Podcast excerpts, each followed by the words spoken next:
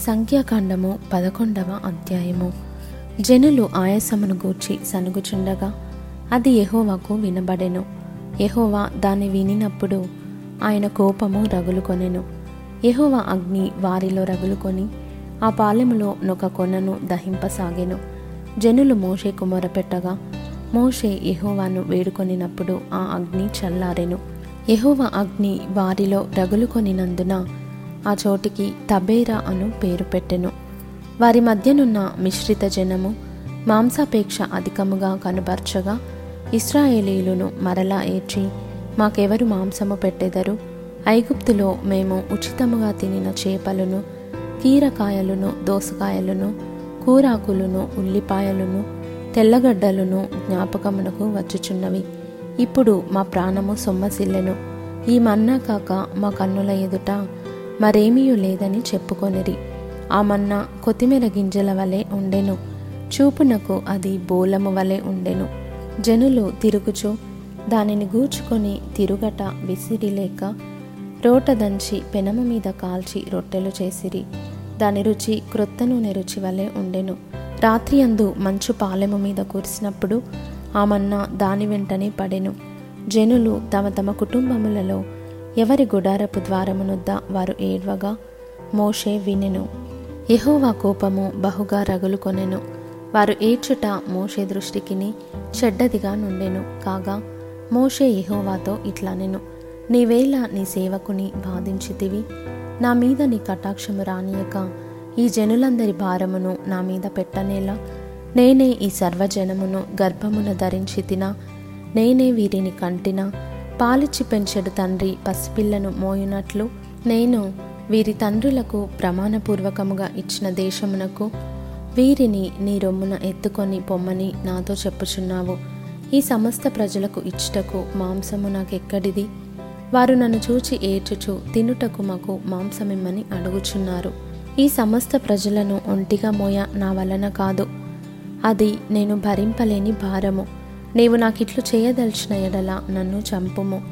నా మీద నీ కటాక్షము వచ్చిన ఎడల నేను నా బాధను చూడకుండునట్లు నన్ను చంపుము. అప్పుడు యహోవా మోషేతో ఇట్లా నేను జనులకు పెద్దలనియు అధిపతులనియు నీవెరిగిన ఇస్రాయేలీల పెద్దలలో నుండి డెబ్బది మంది మనుషులను నా యొద్దకు పోగు చేసి ప్రత్యక్షపు గుడారమునకు వారిని తోడుకొని రమ్ము. అక్కడ వారు నీతో కూడా నిలువబడవలెను. నేను దిగి అక్కడ నీతో మాట్లాడేదను. మరియు నీ మీద వచ్చిన ఆత్మలో పాలు వారి మీద ఉంచెదను. ఈ జనుల భారమును నీవు ఒంటిగా మోయకుండునట్లు వారు దానిలోనొక పాలు నీతో కూడా భరింపవలెను. నీవు జనులను చూచి ఇట్లనము. మిమ్మును మీరు రేపటికి పరిశుద్ధపరచుకొనుడి. మీరు మాంసము తిందురు. ఎహోవా వినునట్లు ఏడ్చి మాకు ఎవరు మాంసము పెట్టుదురు? ఐగుప్తులో మాకు బాగుగానే జరిగినదని మీరు చెప్పుకొంటిరి గనుక యహోవా మీకు మాంసమిచ్చును. మీరు తిందురు.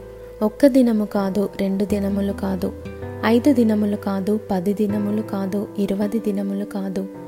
ఒక నెల దినముల వరకు అనగా అది మీ నాసికారంధ్రములలో నుండి వచ్చి మీకు అసహ్యము పుట్టు వరకు దానిని తిందురు. ఏలయనగా మీరు మీ మధ్యనున్న యహోవాను నిర్లక్ష్యము చేసి ఆయన సన్నిధిని ఏడ్చి ఐగుప్తులో నుండి ఎందుకు వచ్చితిమనుకొంటిరి? అందుకు మోషే నేను ఈ జనుల మధ్య ఉన్నాను. వారు ఆరు లక్షల పాదచారులు. వారు నెల దినములు తినుటకు వారికి మాంసమిచ్చేదనని చెప్పితివి. వారు తృప్తిగా తినునట్లు వారి నిమిత్తము గొర్రెలను పశువులను చంపవలెనా? వారు తృప్తిగా తినునట్లు సముద్రపు చేపలన్నీయు వారి నిమిత్తము కూర్చవలెనా అనెను. అందుకు యహోవా మోషేతో ఇట్లనెను. యహోవ బాహుబలము తక్కువైనదా?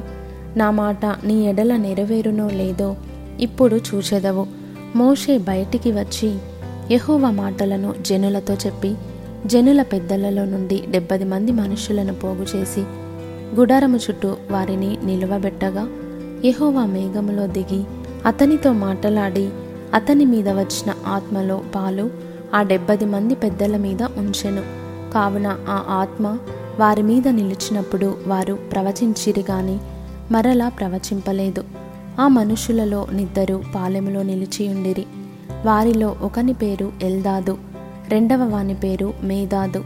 వారి మీదను ఆత్మ నిలిచి ఉండెను.